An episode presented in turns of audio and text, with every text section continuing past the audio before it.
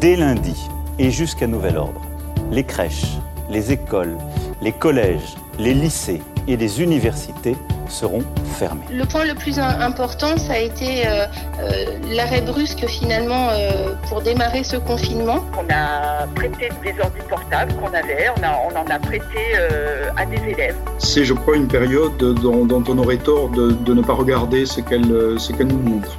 École et confinement, les premiers résultats de la recherche. Un podcast original coproduit par Cadécole et Canopée.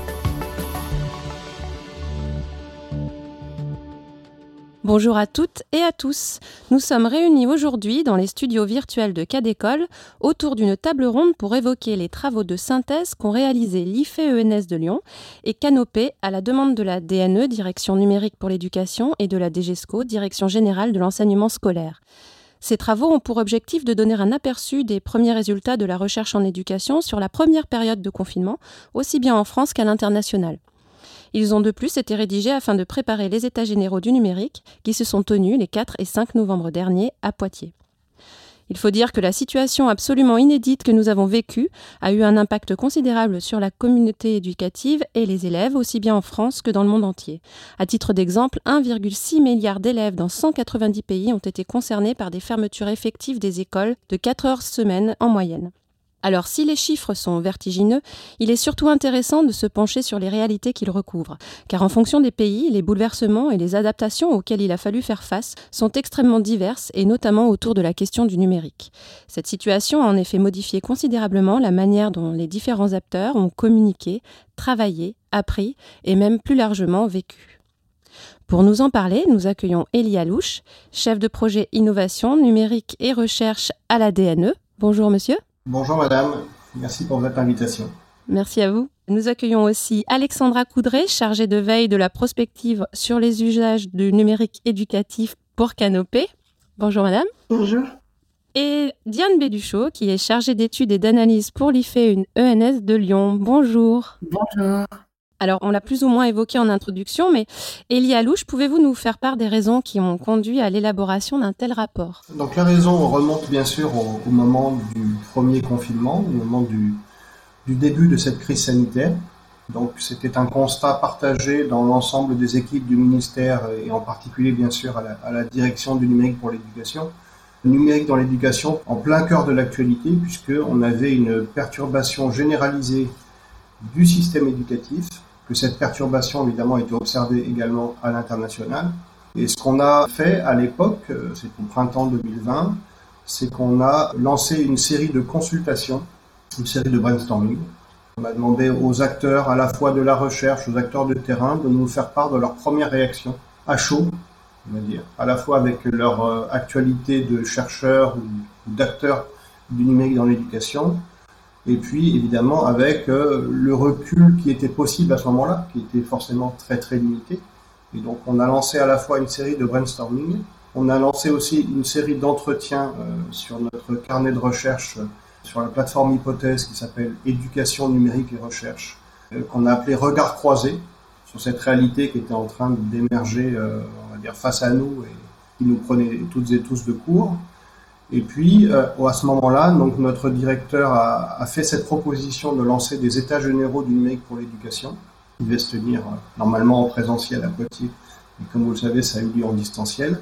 Et donc c'est ça en fait qui nous a conduit à avoir cette idée de travailler avec euh, Réseau Canopé et avec l'IFE, et donc de lancer ce projet de documenter ces états généraux du numérique sur les aspects français et internationaux. Alors sur les questions de méthodologie, euh, Alexandra Coudray et Diane Béduchot, quand on pense à l'étendue de la tâche que ces notes ont représentée pour vous, on pense forcément aux contraintes qui sont liées à l'espace, ne serait-ce que pour la France, mais a fortiori à l'international, et aussi aux contraintes de temps.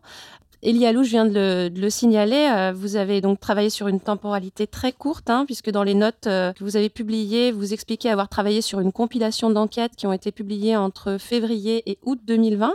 Et force est de constater que nous ne sommes qu'en novembre. Alors, euh, est-ce que vous pouvez nous expliquer un peu comment vous avez réussi à travailler aussi efficacement en si peu de temps? Alexandra Coudray euh, au cours du confinement, euh, que ce soit euh, Réseau Canopé, l'IFE et aussi le ministère et d'autres acteurs, donc on a commencé à, faire une veille, donc à recenser les premières informations qui émanaient du confinement, les premières études, Du coup, quand on a commencé notre partenariat, on a pu mettre en commun euh, l'éveil euh, commun de chacun. On a aussi suivi, entre autres sur les réseaux sociaux et autres médias, les enquêtes qui étaient lancées par des chercheurs ou laboratoires. Et on a pris contact avec eux pour, pour pouvoir échanger sur, sur leurs études, leurs recherches et avoir une idée justement de, du moment où on pourrait avoir les premiers résultats des premières enquêtes. Donc ça, ça a fait partie, euh, je dire, du choix qui s'est euh, imposé euh, sur la temporalité, puisque certains rapports ont pu être sortis ou rédigés tout du moins, parce que certains rapports, on a pu les avoir, certains articles avant leur publication, en sachant qu'ils allaient être publiés dans des revues ou autres, et d'autres où, arrivant septembre, les premiers résultats n'étant pas encore sortis, on les a présentés dans, dans notre bibliographie au mieux, mais on n'a pas pu les intégrer dans notre rapport. Mais justement, sur la, question du lien avec les chercheurs, euh, j'imagine que pour la France, ça a été assez facile de les contacter, mais pour l'enquête à l'international, euh, ça a dû être un petit peu plus compliqué, non? Diane Béduchot? Euh, Oui, effectivement, c'était une de nos problématiques lorsqu'on a commencé à chercher des sources. Il était plus facile de trouver des sources sur la France pour plusieurs raisons. Euh, d'abord parce qu'on connaissait un petit peu le champ de la recherche en éducation en France, on avait des noms en tête, des laboratoires, donc on pouvait un petit peu plus aller prospecter et aller euh, chercher des informations. En plus, les informations étaient euh, finalement abondantes et précises et dans notre langue.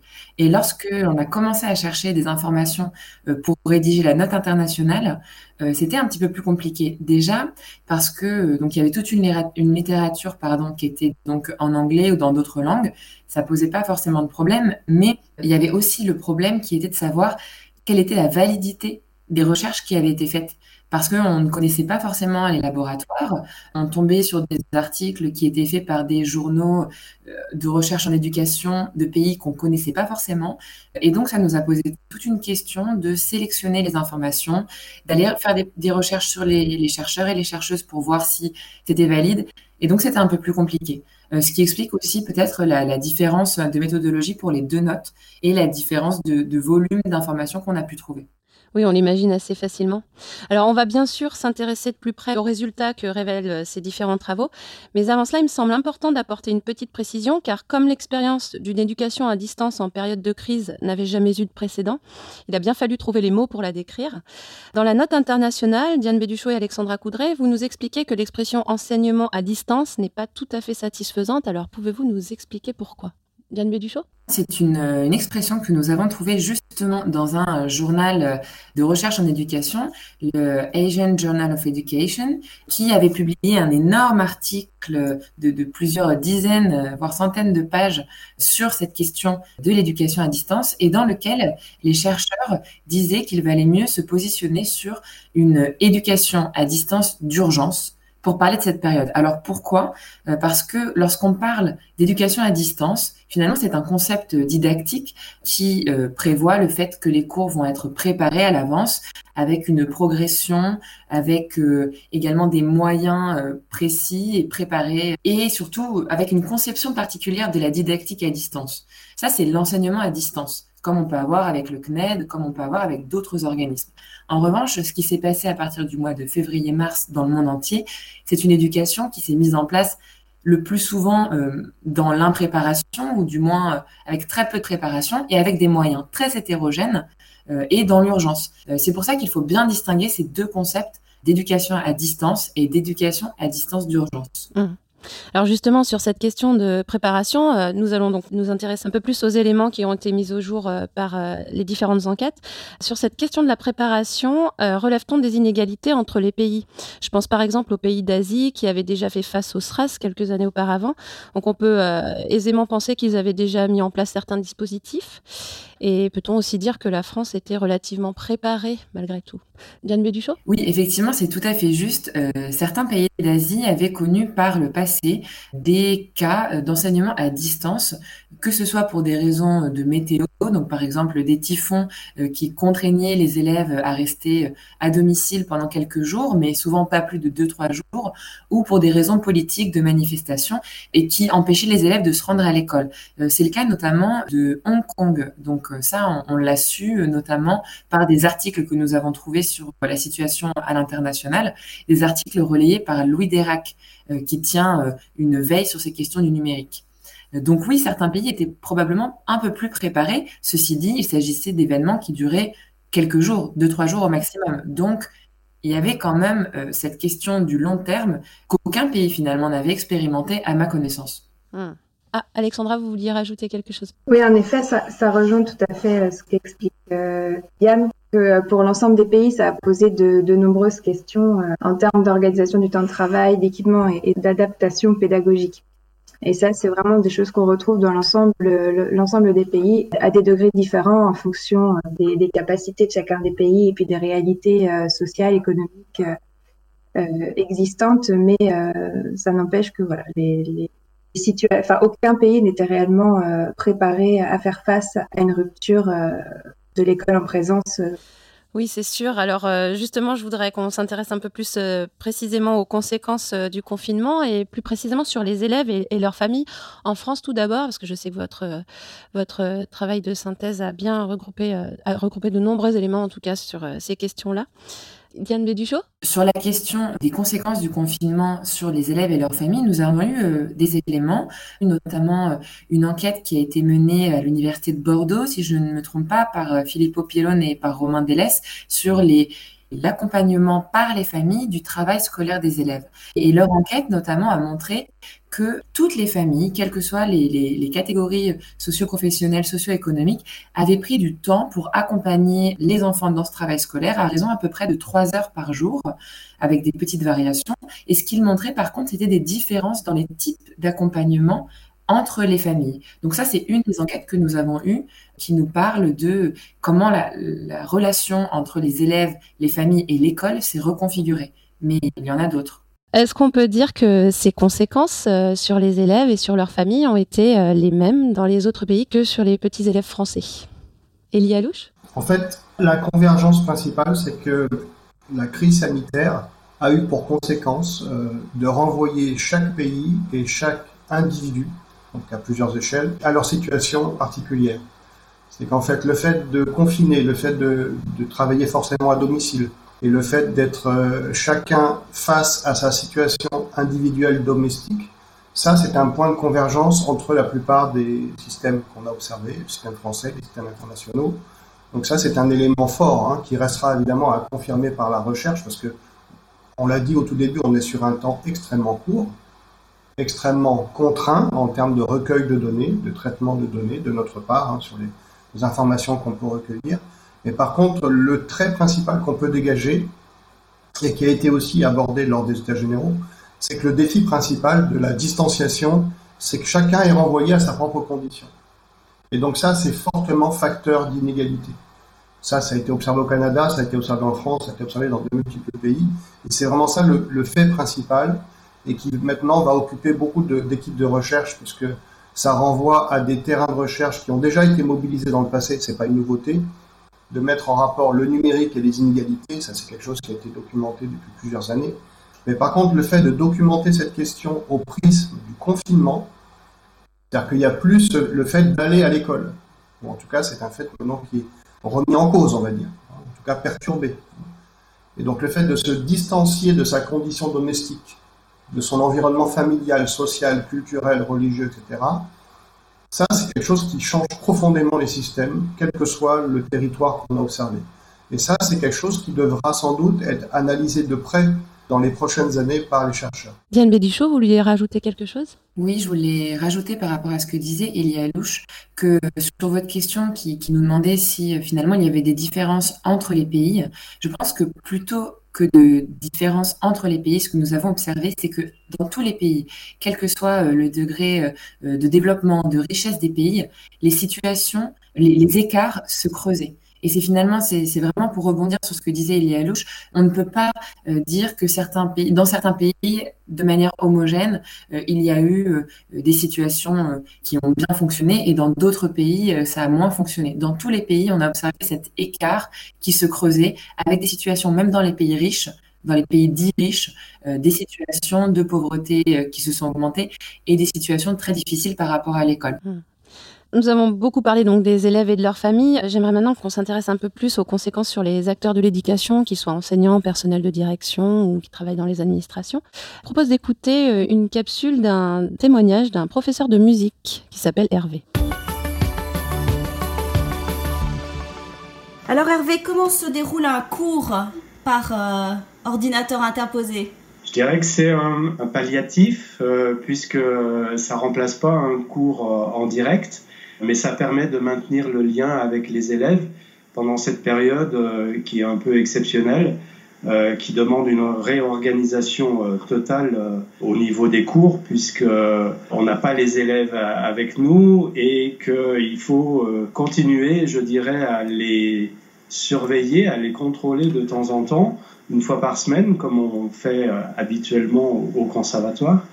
Mais c'est un peu une une première puisque euh, voilà on n'a jamais euh, eu ce genre de, situation. Donc il faut s'adapter un petit peu à cette situation exceptionnelle Alors dans ce témoignage euh, sont soulevés plusieurs points importants. le fait déjà qu'il utilise les, technologies afin de premièrement maintenir le lien avec ses élèves et aussi le besoin de s'adapter dans l'urgence. Et on sent en creux une certaine une certaine inconfort par rapport à tout ça. Alors j'aimerais que vous nous expliquiez un petit peu ce qui s'est passé euh, pour les enseignants, mais aussi, le, je pense, au, personnel de direction aussi qui ont été euh, en première ligne euh, pendant cette période. Elie Louche Oui, c'est vrai que cette capsule vidéo, elle, résume quasiment tous les grands aspects qu'on a observés à la fois en France et au niveau international. D'abord, c'est le fait sur lequel on est déjà intervenu de la perturbation. C'est-à-dire qu'en fait, l'ensemble des acteurs ont été perturbés dans leurs repères. On va dire que ça, c'est quelque chose qui est aussi, on va dire, interprofessionnel. Hein. Il y a énormément de secteurs professionnels, pour parler aussi hors de l'éducation, qui ont été perturbés dans leurs repères spatio-temporels. Le fait de se rendre sur un site physique, d'avoir des collègues ou des élèves, etc. Voilà. Ça, c'était, on va dire, structurant dans leur façon de travailler. Ça, ça été perturbé par la situation de confinement, de crise sanitaire et de l'urgence dont on a déjà parlé. Ça, c'est le premier point. Le deuxième point, évidemment, c'est que cette perturbation, elle a demandé un effort très, très important, inédit, d'adaptation professionnelle. C'est-à-dire de formation dans l'urgence, souvent d'auto-formation. Lorsque les personnes, évidemment, n'étaient pas formées, mais même lorsqu'elles étaient formées, elle l'était dans certaines conditions, on va dire, là aussi spatio-temporelles, d'équipement, de lieux, etc.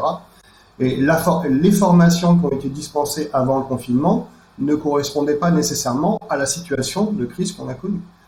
C'est-à-dire qu'il y avait vraiment une, inadéquation, même lorsqu'il y avait formation, entre ce qu'on avait eu comme formation et la situation qui était la nôtre au moment du premier confinement.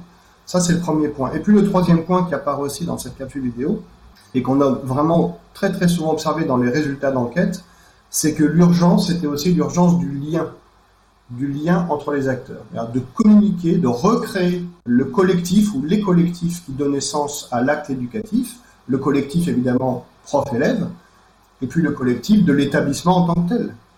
Le collectif du lien entre le chef d'établissement et les professeurs, éventuellement de l'inspecteur et des professeurs, etc., ou au-dessus. Enfin, vous voyez, il y a tout ce défi de la recréation du lien collectif qui apparaît très très fortement dans les enquêtes et qui a vraiment, on va dire, présidé, c'est-à-dire plus que le numérique en tant que tel, plus que euh, tout le support technique, on va dire qu'on met souvent derrière le mot numérique, il y avait aussi tout ce qui était la réalité sociale du numérique et qui est aussi là aussi qui fait l'objet d'enquêtes approfondies depuis plusieurs années. On va appeler ça, pour aller vite, la sociologie du numérique et qui aussi le fait que ce qui préside l'urgence absolue, c'est vraiment le lien.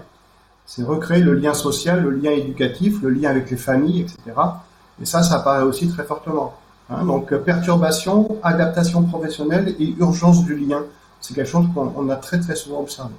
Eh bien, ah pardon, Alexandra Coudray, je vous écoute. Oui, je voulais rebondir sur le lien. Justement, c'est en effet des choses qu'on a pu euh, retrouver dans les enquêtes où les liens se sont aussi euh, transformés. Euh, entre euh, les, les, enseignants et les élèves et aussi entre les enseignants euh, et les familles. Les familles se sont plus investies en étant chez eux avec leurs enfants. Donc il y avait une tripartie qui était moins existante au préalable. Et pour ce qui est des liens donc, qui ont été modifiés, les enseignants, enfin, ce qu'on peut retrouver dans les enquêtes, c'est euh, des échanges plus importants avec les parents sur différentes thématiques, autant euh, les contenus scolaires, donc l'accompagnement euh, vraiment pédagogique, mais pas seulement des questions autour du bien-être de leurs enfants, de, l'orientation. Enfin, disons que les échanges se sont élargis aussi au niveau des, des sujets de discussion.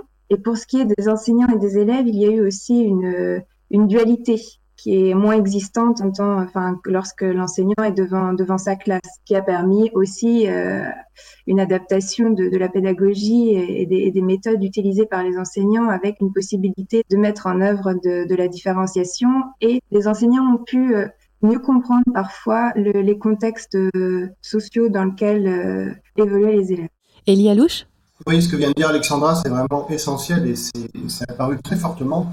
C'est apparu aussi lors de la journée d'études qu'a organisée l'IFE euh, la semaine dernière, qui portait sur cette thématique. Et euh, parmi les résultats de cette journée d'études, ça a été un, un sketch noting, hein, un dessin euh, qui représentait un atelier sur cette question du lien avec les familles et qui posait le paradoxe suivant, c'est qu'en fait, ce numérique forcé, cette distanciation forcée, cette situation d'urgence a débouché paradoxalement parfois sur un rapprochement entre l'éducation et les réalités sociales et réalités familiales. C'est qu'effectivement, il n'y avait plus cette médiation du lieu scolaire habituel, cette interface entre les familles et l'école, qui est tout simplement le bâtiment scolaire. Hein. il y avait d'un coup un rapprochement entre les éducateurs et les réalités euh, sociales de chaque élève, de chaque territoire éventuellement. Et donc, c'est ce paradoxe de distanciation-rapprochement. Et ça, c'est aussi perturbant pour les acteurs, puisque dans leur culture, il y a aussi le fait d'accompagner les enfants à l'école, de voilà, d'éloigner aussi symboliquement l'enfant de, son lieu euh, quotidien, on va dire, de sa famille et de son domicile. Et c'est aussi une dimension qui est extrêmement forte dans l'acte éducatif en tant que tel, c'est-à-dire l'émancipation des élèves de leur milieu euh, familial. C'est aussi ça qui fait l'acte éducatif.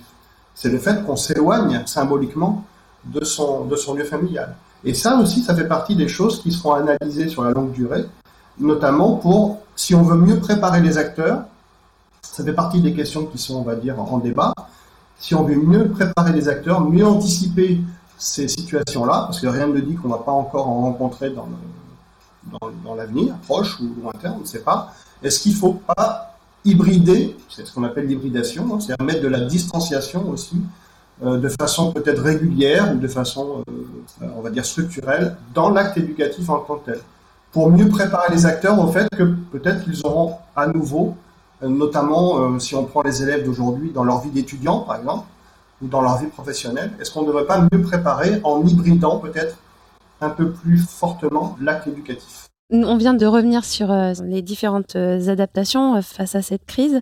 On a parlé beaucoup de, ce qui s'est passé en France, notamment autour du numérique. J'aimerais qu'on élargisse un tout petit peu le point de vue et essayer de, définir un petit peu ce qui a été mis en place dans, différents pays. Est-ce que vous avez des éléments sur ces questions-là? Diane Béduchot? Oui, alors ce qu'on a observé dans, nos recherches, qui étaient des recherches exploratoires, donc on n'a pas fait voilà une, veille complète de tout ce qui a pu se passer, mais on a quelques petits exemples. Euh, ce qu'on a pu observer, c'est que dans tous les pays, il y avait la recherche de plusieurs moyens, de plusieurs médias pour atteindre les élèves. C'est-à-dire que euh, les solutions numériques de type ordinateur, smartphone, etc., c'était une possibilité pour communiquer, mais dans la plupart des pays, et encore une fois, que ce soit les pays plutôt dits riches ou les pays plutôt pauvres, eh bien, ce qu'on a observé, c'est qu'il y avait cette diversité de moyens avec, par exemple, le fait de proposer des cours euh, en version papier, euh, donc un deuxième canal de diffusion en version papier, puisqu'il y avait euh, dans tous les pays, encore une fois, une proportion non négligeable d'élèves et de familles qui n'avaient pas les équipements qui leur permettaient de travailler avec euh, tous les outils numériques. Donc cette double diffusion, euh, ça c'est une chose, je pense, qu'on a observé partout. Et puis c'est également une des recommandations euh, de l'UNESCO de favoriser la diversité des moyens pour atteindre les élèves, et pas seulement pour des questions socio-économiques, mais également pour des questions didactiques et pédagogiques, de favoriser la diffusion par tous les moyens, que ce soit la radio, la télévision, les cours sur les plateformes, les cours par visioconférence ou les cours en version papier. Alors pour illustrer ce que vous venez de nous dire justement sur cette recommandation de l'UNESCO, je vous propose d'écouter l'intervention de Maria Pelcinovic-Buric, qui est secrétaire générale du Conseil de l'Europe aux États généraux du numérique. Nous avons besoin d'une éducation numérique adaptée qui soit efficace et inclusive au regard de la pandémie en cours, de ses répercussions et de tout événement de cette nature qui pourrait survenir. Alors Diane Béduchot, vous aviez déjà bien euh, développé euh, ce que vient de nous, dire euh, Maria Pecinovic-Buric. Est-ce que vous avez des choses à rajouter? C'est un extrait qui est très intéressant parce que ce dont elle parle, c'est la question des inégalités de compétences face au numérique dans, toutes ses facettes. Et, ça, on a beaucoup d'enquêtes qui le montrent depuis plusieurs années qu'il n'y a pas seulement la question des équipements, d'un accès on va dire, homogène aux équipements, mais également une question euh, des pratiques, des compétences et d'inégalité d'usage, puisque, euh, on le sait, il y a des usages qui sont plus légitimes que d'autres avec le numérique, et ce n'est pas parce que on sait euh, ouvrir une vidéo sur YouTube ou qu'on sait parler sur WhatsApp que l'on est capable d'utiliser le numérique pour des apprentissages ou pour effectuer d'autres pratiques. il me semble que c'est un petit peu ça ce qui, ce qui est dit en creux. Elie Alouche? Oui, Diane a raison, et puis en plus, ce qui se passe, c'est que cette crise sanitaire est venue interférer dans aussi des transformations sur le long terme qu'avaient ces pays-là. C'est-à-dire qu'en fait, évidemment, il y a eu la nouveauté de la crise sanitaire, mais euh, il y a quelque chose qui n'est pas nouveau, c'est la transformation numérique qui a lieu à la fois au niveau international global et puis au niveau européen. Et ça, évidemment, le fait que cette crise sanitaire est venue s'interposer de façon à la fois euh, forcément inattendue et de façon extrêmement forte avec un niveau d'urgence euh, quasiment euh, inconnu jusqu'alors. Et ça, a obligé peut-être aussi à, repenser hein, cette stratégie. Donc il se trouve qu'actuellement, euh, l'Union européenne est en train de mettre en place une nouvelle stratégie pour l'éducation au numérique, qui va être une stratégie sur les années 2021 à 2027 et qui a deux grands axes. C'est d'une part, c'est le développement d'un écosystème du numérique dans l'éducation avec une exigence qualitative renforcée, bien sûr, hein, pour euh, consolider tout le support technique, euh, la connectivité, euh, le fait que les acteurs aussi s'approprient cet écosystème, puisque on l'a bien vu, hein, et ça c'est aussi un apport de la recherche, c'est qu'il n'y a pas de déterminisme entre l'équipement numérique et les résultats scolaires. Hein, ça relève vraiment d'un effort d'appropriation des acteurs. Ça, c'est le premier axe. Et le deuxième axe, bien sûr, c'est les compétences qui vont avec. C'est le fait que les acteurs doivent se former doit développer des compétences, euh, on va dire, avancées, à la fois pour la prise en main de ces outils, mais aussi pour, on va dire, inventer des nouvelles façons d'enseigner, d'apprendre, de se former et aussi d'évoluer dans le monde professionnel, puisque ça a été aussi quelque chose qui, qui est ressorti des enquêtes, c'est que évidemment il y a l'urgence de la formation, mais il y a aussi l'urgence sur le plus long terme de ce qu'on appelle le développement professionnel. C'est le fait d'avoir aussi des nouvelles habitudes, de travailler à distance, d'avoir accès à des contenus. C'est tout l'enjeu, bien sûr, de ce qu'on appelle l'open education, hein, l'éducation ouverte, la science ouverte, l'accès ouvert au, savoir. C'est aussi un grand changement actuellement, on va dire, dans la sphère de l'éducation, de la recherche et, dans le monde professionnel en général. Donc, pour résumer, en fait, cette crise est venue aussi euh, percuter, on va dire, tout un train de changement qui avait déjà lieu en Europe, on cite très souvent l'Estonie hein, comme modèle de transformation numérique, parce que c'est un pays qui a pris euh, depuis au moins une décennie à peu près hein, ce tournant du numérique très fortement, à commencer par la dématérialisation de l'administration, et puis pour l'éducation aussi. Mais en fait, c'est quelque chose qui est, on va dire, euh, très transversal hein, au niveau international. Évidemment, cette crise-là, l'une des hypothèses, c'est que cette crise a joué un rôle d'accélérateur par rapport à cette changement. C'est-à-dire que les, pays se rendent compte encore plus qu'avant, on va dire, et puis pas seulement les pays, hein, les individus, etc., se rendent compte de l'urgence aussi de prendre en main euh, cette opportunité euh, d'un numérique, on va dire, transversal dans la vie professionnelle, personnelle, sociale, et, pour en faire évidemment euh, quelque chose de positif au service des objectifs de l'éducation. Puisqu'en fait, ce qui prévaut toujours, c'est pourquoi, hein, le pourquoi de l'éducation la finalité, les objectifs. Ça, c'est revenu aussi très fort. Euh, justement, alors sur la question de la, de la formation et, euh, et, plus largement de l'accompagnement, parce que euh, il a certainement fallu, lors de ces adaptations pour les différents acteurs, s'adapter par soi-même, comme vous l'aviez fait remarquer précédemment. Et cela été certainement très coûteux euh, psychologiquement, voire émotionnellement pour, euh, pour les, les personnes en, question.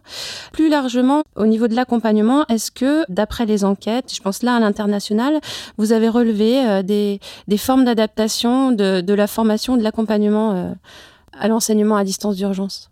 Alexandra Coudray? La plupart des, des, pays ont proposé des, des formations en continu tout le, le, le temps du, du confinement pour accompagner les, enseignants sur différents aspects et entre autres euh, justement l'accompagnement psychologique. Alors il y a eu des formations pour les enseignants eux-mêmes. Euh, là, on, recense à peu près un quart des, pays qui pourraient euh, proposer des formations pour accompagner les enseignants, prenant en considération aussi leur bien-être et les difficultés euh, psychologiques que ça peut engendrer. Et également, euh, là, les pays sont plus nombreux à avoir proposé des, des formations euh, aussi pour l'accompagnement des élèves et la prise en, compte de leur bien-être. Par exemple, l'Espagne et le Danemark ont mis en place euh, des centres d'appel pour les enseignants pour répondre aux questions de, des personnels de l'éducation. En Autriche, on a euh, des médecins scolaires qui ont mis leurs compétences euh, et leurs connaissances euh, au service de la communauté éducative. Mmh. Elie Alouche? Non, c'est juste pour rappeler que et ça rejoint un peu ce que je disais avant, c'est qu'en fait, il y a eu quelque chose d'inédit dans ce qui s'est passé, puis en même temps, on s'est appuyé sur des acteurs qui étaient déjà là, qui accompagnaient déjà avant euh, tous ceux qui pratiquaient le numérique dans l'éducation. Euh, je, évidemment, à, commencer par les délégations numériques dans les académies, hein, qu'on appelle les DAN, réseau canopé bien sûr, ici présent, tous les formateurs, les référents numériques, tous ceux aussi qui euh, le font de façon un peu informelle, puisque ce qui est apparu très fortement dans les enquêtes, c'est ce qu'on appelle les échanges entre pairs, c'est-à-dire que les acteurs se sont très souvent formés entre eux, ont échangé des procédures, des outils, des conseils pratiques, etc. Ça, ça a été quelque chose de très fort. Les référents numériques, j'en parlais, les professeurs documentalistes aussi dans les, dans les collèges et les lycées, tous ceux qui avaient déjà l'habitude de ces pratiques, et dans leur formation initiale avaient, on va dire, un accent particulier mis sur le, les pratiques numériques, ont joué bien sûr un rôle central. Donc ça a été aussi un élément de sécurisation, hein, même si tout n'a pas été parfait, mais en tout cas les choses ont pu continuer, donc c'est ce qu'on appelait la continuité pédagogique, parce qu'il y avait des acteurs qui étaient déjà là, des acteurs professionnels qui étaient déjà présents et qui ont permis aussi cette continuité.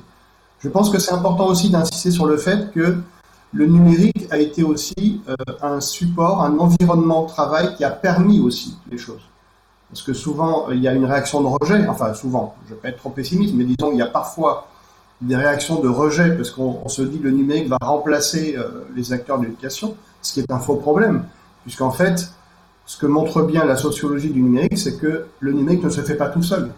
Le numérique est issu aussi de choix, de choix humains. C'est important de le rappeler, puisque la crise sanitaire a bien montré que s'il y a cette hétérogénéité des situations, c'est bien parce qu'il y a des choix qui sont faits ou qui ne sont pas faits. Hein. C'est pas les plateformes toutes seules qui se mettent en ligne et qui fonctionnent, c'est parce qu'on fait le choix de développer telle ou telle plateforme, tel ou tel outil.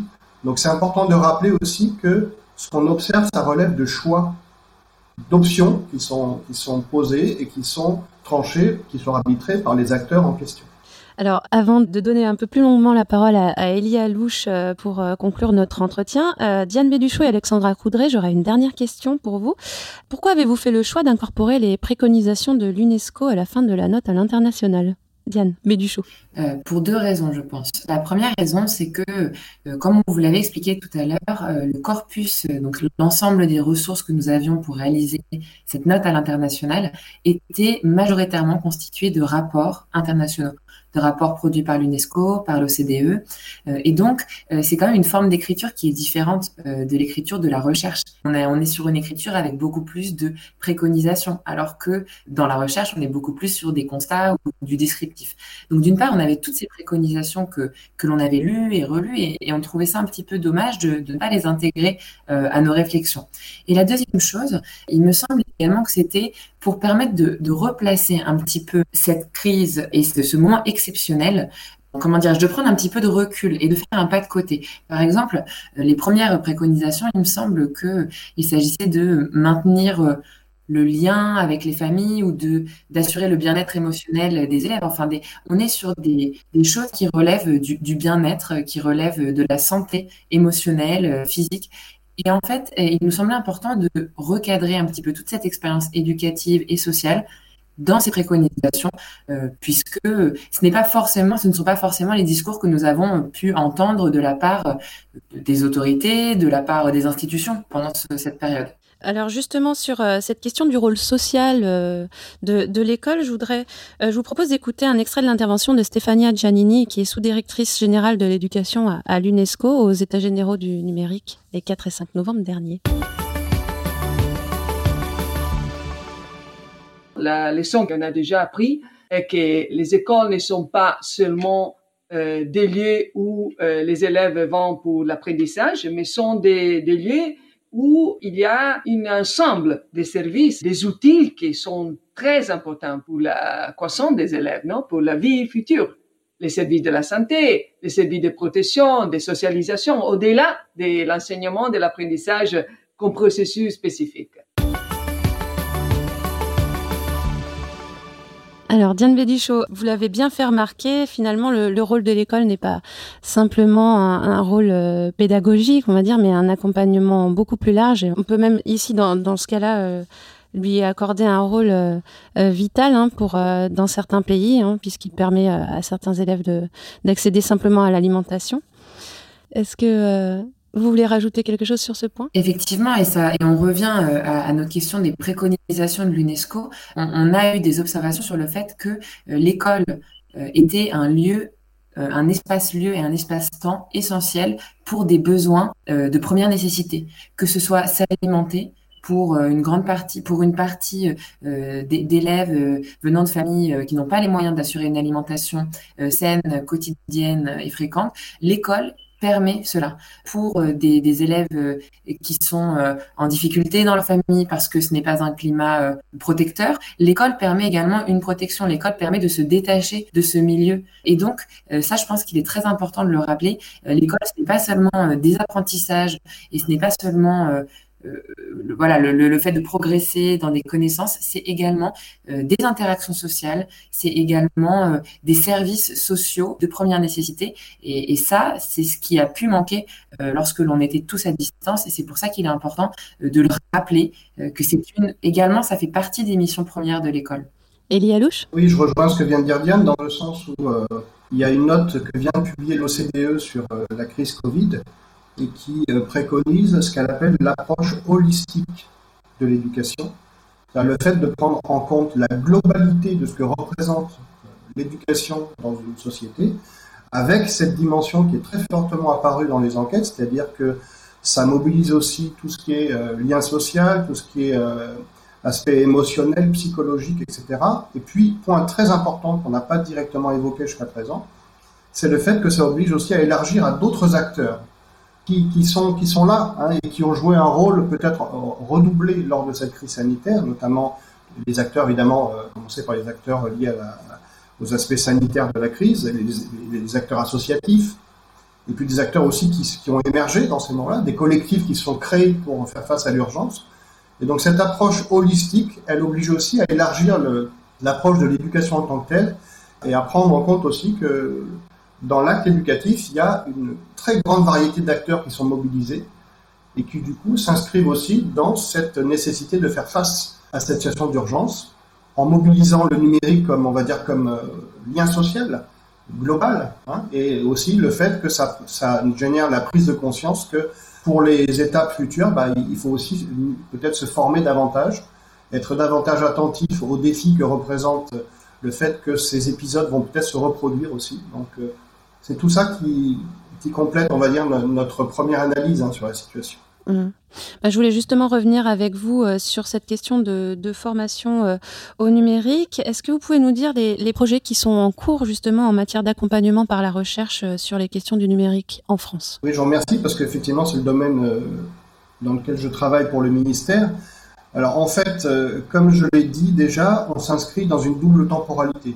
Avec nos collègues de l'IFE Canopé, on travaille à la fois pour accompagner cette étape des États généraux du numérique, leur préparation, leur déroulement et les suites. Et puis dans une temporalité qui est plus longue, c'est-à-dire le fait de travailler, on va dire, sur des thématiques de fond, euh, sur justement le fait de travailler avec la recherche pour documenter, comprendre la transformation numérique de l'éducation et accompagner évidemment les acteurs de terrain dans cette transformation numérique.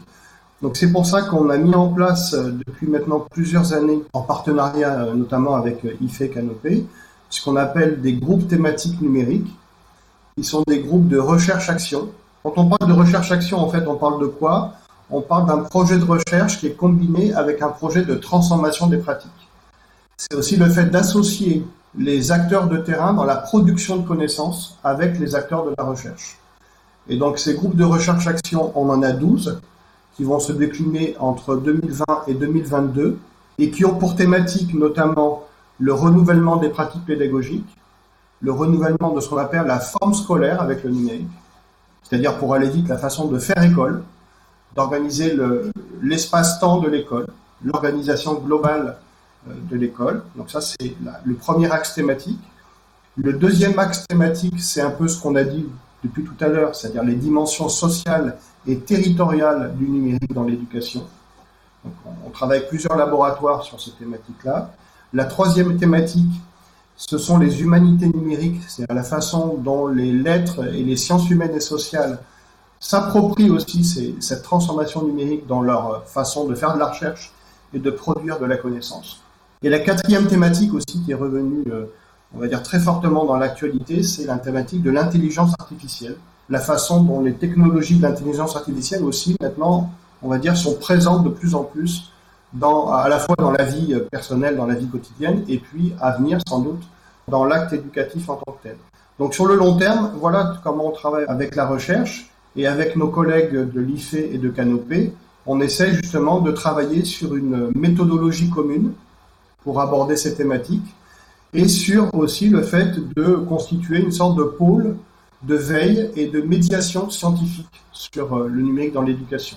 Donc ça demande évidemment un travail de réseau. Euh, on travaille avec un réseau d'une centaine de personnes à peu près, à la fois euh, qui viennent des laboratoires et qui sont dans les académies.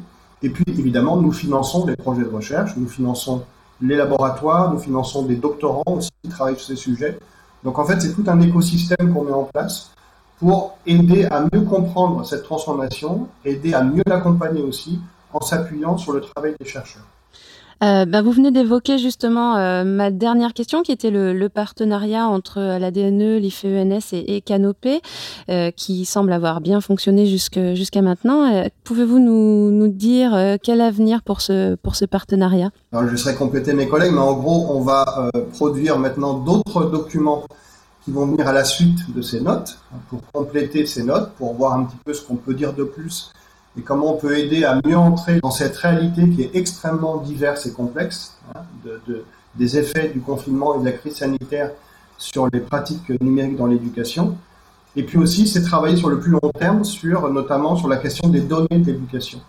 Des données dans l'éducation, à la fois des données, on va dire des données scolaires en tant que telles, mais aussi des données pour produire des connaissances. Donc ça fera partie des grands chantiers qui nous attendent dans les mois et les années à venir.